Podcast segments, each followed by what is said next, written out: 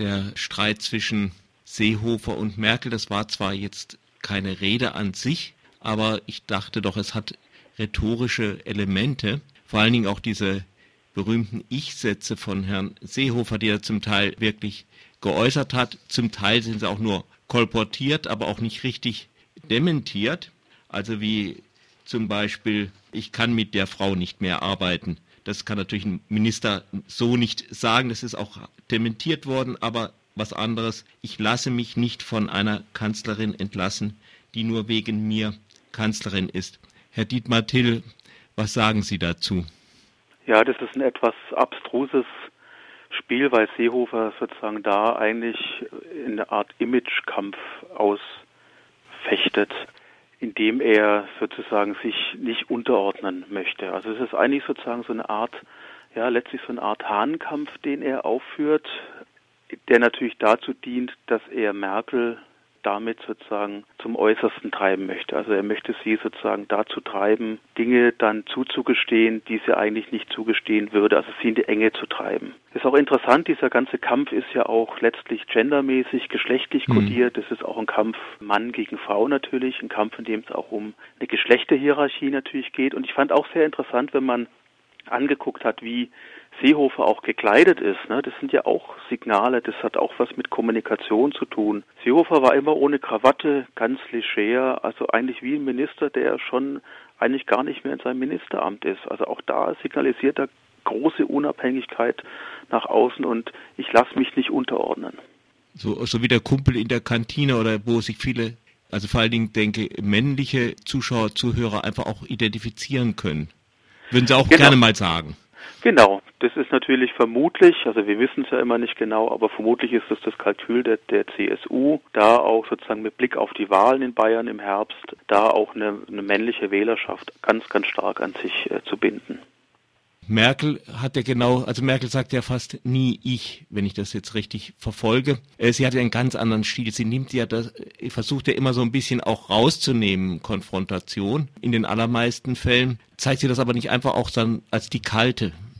Also Merkel ist eigentlich ein, ein Typus von Politiker, der, glaube ich, ist in unserer heutigen Mediengesellschaft, in der es ja immer um Öffentlichkeit geht, um Auftreten geht, um Inszenierung, um das Herstellen von, Öff von, von Oberflächen geht letztlich, da ist sie eigentlich ein Typ, der nicht besonders gut in diese Landschaft passt, weil das, was man immer sagt, was ihre Stärke ist, ist das Verhandeln, das Kompromisse ausloten, das den Konsens suchen und das in langen sozusagen Prozessen die dann natürlich sich gar nicht inszenieren lassen und die auch, die sie auch nicht will, dass die inszeniert werden in den Medien. Also das ist tatsächlich, glaube ich, ihre große Stärke ist das Verhandeln. Das hat sich da ja jetzt ja auch wieder gezeigt. Seehofer hat ja nur sozusagen einen Scheinsieg eigentlich davongetragen, einen, einen Sieg, in dem es eigentlich um Begriffe, um Worte geht, aber in der Sache hat er ja so furchtbar viel gar nicht erreicht. Und das ist natürlich sozusagen eigentlich ihre Schwäche, auch weil sie dann wenig in der Lage ist, sozusagen Wärme, Emotionalität und auch Empathie zu transportieren. Jetzt hat sie ja einmal einen Satz gebraucht, der ihr nun immer um die Ohren gehauen wird, obwohl er eigentlich vielleicht rhetorisch gar nicht so schlecht gewählt war. Also dieses Wir schaffen das, da, da atmet dieses Wir und Zukunft und Stolz auch irgendwie in diesen Worten und damit sie dann trotzdem nicht angekommen. Warum nicht? Ich glaube gar nicht, dass sie so wenig angekommen ist. Ich glaube, man muss ja immer sehen, den, den Zeitpunkt, zu dem sie diesen Satz gesagt hat. Und, und die Idee war natürlich da, eine Art von Zuversicht und Vertrauen und so eine Art wirklich auch Identität zu schaffen. Und ich fand, es war ein extrem starker Satz, der dann natürlich ein bisschen von den Realitäten, dem Zustrom von Migranten, Flüchtenden und so weiter ein bisschen überholt worden ist. Also das kann man ihr, glaube ich, aber auch nicht vorwerfen. Und am Ende, ob wir das nicht schaffen, ist ja noch nicht gesagt. Äh, Seehofer für sich ist vielleicht nicht besonders erfolgreich, aber die politische Debatte hat er doch schon ganz schön geprägt, auch wenn den Rahmen vielleicht andere abschöpfen. Ist dieses persönliche Inszenieren nicht auch etwas, was gerade so ein bisschen populistischen rechten Parteien diesem Politikerbild am besten zukommt? Würde ich ganz klar Ja sagen. Also ich habe ganz stark den Eindruck, Horst Seehofer guckt Fox News an, guckt sich an, wie Trump es macht und versucht so eine Art biovarischen Trump, äh, biovarischer Tra Trump zu sein.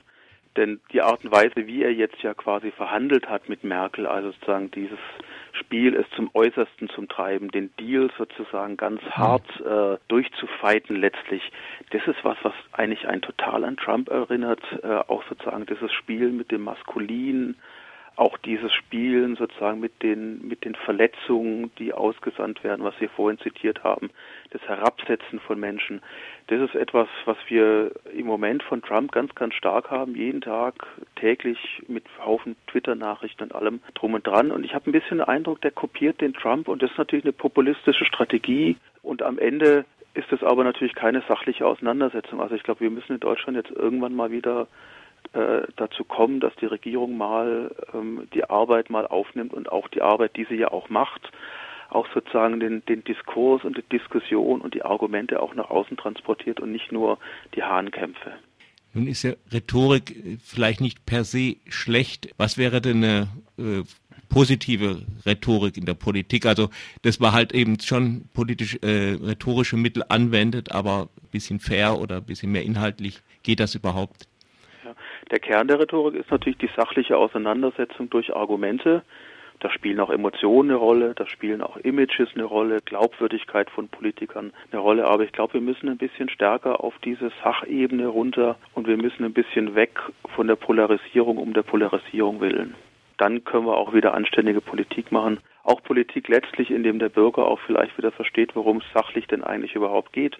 Denn es war ja irgendwie in diesem Sonntagabend und Montagmorgen Seehofer Rücktritt, vielleicht doch eine Rücktritt, dann Rücktritt vom Rücktritt. Das war ja etwas, das versteht man überhaupt nicht mehr, was eigentlich da die Strategien sind.